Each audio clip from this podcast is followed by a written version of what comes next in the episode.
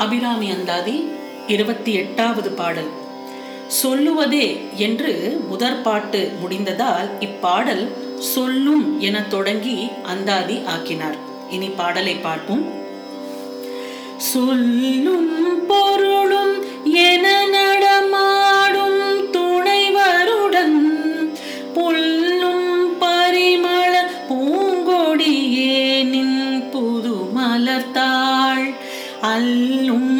பகலும் தொழும் அவர்க்கே அழியாகரசும் செல்லும் தவ நெறியும் சிவலோகமும் சேதிக்குமே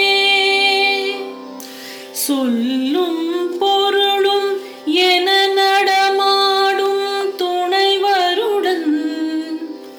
இதுதான் தென்னை மரம் என்று சிறுவயதில் கேள்விப்பட்ட ஒருவரிடம் இருபது ஆண்டு கழித்து பனமரத்தை காமித்து தென்னை மரம் என்று கூறினால் அவர் அதை ஏற்க மாட்டார்.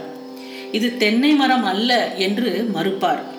ஒரு முறை ஒரு பெயரை கேட்டு அதற்குரிய பொருளை பார்த்துவிட்டால் சொல்லும் பொருளும் நம் நினைவில் மறையாது நிற்கும்.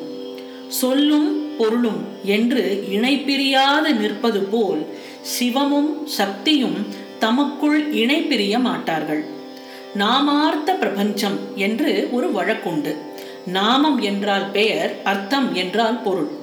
இந்த வழக்கின் பயன் என்னவென்றால் இந்த பிரபஞ்சத்தில் ஒரு ஒரு பொருள் எங்கே எப்படி இருந்தாலும் அதன் பெயரை சொன்ன அளவில் அப்பொருள் சொல்பவருடன் தொடர்பு கொள்ளும். இந்த மாதிரி ஒரு ஒற்றுமை சொல்லுக்கும் பொருளுக்கும் இருப்பதால் தான் மந்திரம் வழிபாடு ஆகியவை உயிர்ப்புடன் உள்ளன. அதான் சொல்லும் பொருளும் என நடமாடும் துணைவருடன். சிவமும் சக்தியும் இணைந்தே இருப்பது என்பது பொருளாகும். சொல்லும் பொருளும் போல். அடுத்த வார்த்தை புல்லும் பரிமள பூங்கொடியே. இப்படி பிரியாத உறவுடன் நடமாடும் அதாவது இயங்கும் உன் துணைவருடன் யாருடன்? சிவபெருமானுடன். இணைந்தது நான் புல்லும். நான் இணைந்து பரிமளம் கமழும் பூங்கொடி போன்றவளே என்கிறார். பலவகை மனம் கொண்ட பூக்களால் ஆகிய கொடி என்று கொள்ளவே பரிமள பூங்கொடி என்றார். சொல்லும் பொருளும் பிரியாததை போல் கொம்பும் கொடியும் பிரியாது என்பதை காட்ட பூங்கொடி என்று சிறப்பித்தார். அடுத்த வார்த்தை நின் புது மலர்த்தாள். அப்போது மலர்ந்தது போலவே என்றும் தோன்றும் தாமரை பூ போன்ற உன் திருவடியை இரவும் பகலும் தொழும் அடியவர்களுக்கு என்று உரிய பயன் கூறுகிறார். எப்போதுமே நின் புது மலர்த்தாள் எப்போவுமே ஃப்ரெஷ்லி பிளாசம்டா தெரியறது.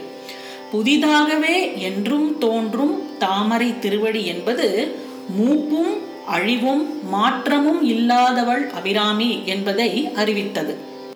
அடுத்த வார்த்தை அல்லும் பகலும் தொழும் அவர்க்கே.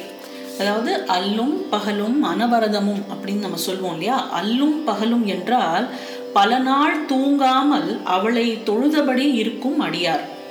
திடுமென ஒருவரை எழுப்பினால் அபிராமி என்று சொல்லி விழிப்பவரே. யோகிகள் மிக குறைந்த நேரமே உறங்குவர். யோகம் செய்வதே உறங்கும் பயனை தருவதால் அப்படி இருப்பர். எனவே யோகிகள் அல்லும் பகலும் தொழுவது சாத்தியம். எப்போதும் அபிராமி நினைவுடன் இருப்பவர் அப்படி அபிராமியின் திருமுகத்தை எப்போதும் மனதில் பதித்து கொண்டிருந்ததால் சரபோஜி மன்னர் இன்று என்ன திதி என்று கேட்டபோது பௌர்ணமி என்று திடமென கூறினார் அபிராமி பட்டர். அபிராமியின் முகம் பௌர்ணமியை விட ஒளி மிகுந்தது. அதையே பார்த்தவர் அப்படி கூறினார். தான் கூறியது தவறு என்றும் அவருக்கு உணர்வு வரவில்லை. காரணம் அப்போதும் அபிராமி முக நிலவு அவர் மனதில் மறையவே இல்லை. அதுதான் இதுக்கு பொருள். அல்லும் பகலும் தொழும் அவர்க்கே. அழியா அரசும் அடுத்த வார்த்தை அப்படிப்பட்ட அடியாருக்கு அழியா அரசு தருவாள் என்கிறார். நில உலகில் உள்ள அரசுகள் அழியும் தன்மை உடையவை. அவளின் பிரபஞ்ச ஆட்சிங்கிறது அழியாத ஆட்சி. அந்த அரசில் அவரை அழைப்பாள் என்பது இதற்கு பொருள். அடுத்த வார்த்தை செல்லும் தவ நெறியும் அதாவது உரிய தவம் என்பதால் செல்லும் தவநெறி என்கிறார். அதை விரும்புவோர்க்கு அதையும் தருவாள். அடுத்த வார்த்தை சிவலோகமும் சித்திக்குமே. அதாவது சிவனோடு ஒன்றியிருக்கும் பயனை பெறலாம். இவை தாமாகவே அவரை வந்தடையும் என்பதால் தருவாள் என்று கூறாது தானே வந்து சேரும் என்பதால் சித்தி தரும் என்கிறார். தன்னிடம் கேட்டு தருவது என்ற முறையில்லாமல் கேளாமலே தரும் நிலையை உண்டாக்குவாள். சிந்தி சித்திப்பது அப்படின்னா வரும் வழி தெரியாமல் திடுமென வந்து நிறைவதுதான் சித்திப்பது.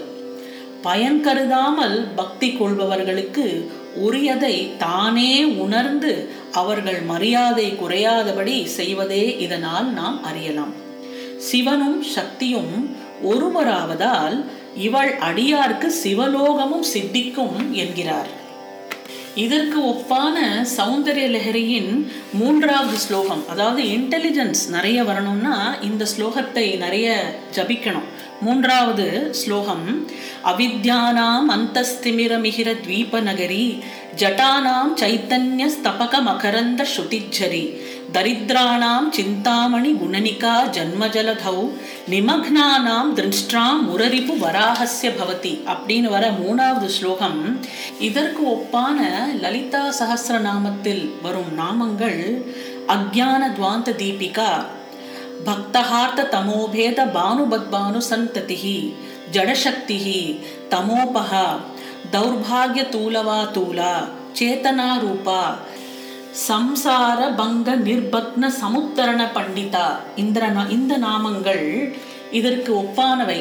அதாவது பிறவி பெருங்கடலிலிருந்து வெளிப்பட்டு வீடுங்கிறது மோட்சம் பெற விரும்பும் மூக்ஷுகளுக்கு மட்டுமல்லாது மாந்தராய் பிறவி பெற்றவருக்கும் தேவையான ஞானம் கல்வி செல்வம் என யாவற்றையும் அருளி இறுதியில் அவர்கட்கு வீடு பெற்றினையும் அருள அம்பிகையின் பாத தூளிகளே போதுமானது. அதுக்கே அந்த பாத தூளிக்கே அந்த வல்லமை உள்ளது என்று கூறுகிறார் பகவத் பாதா.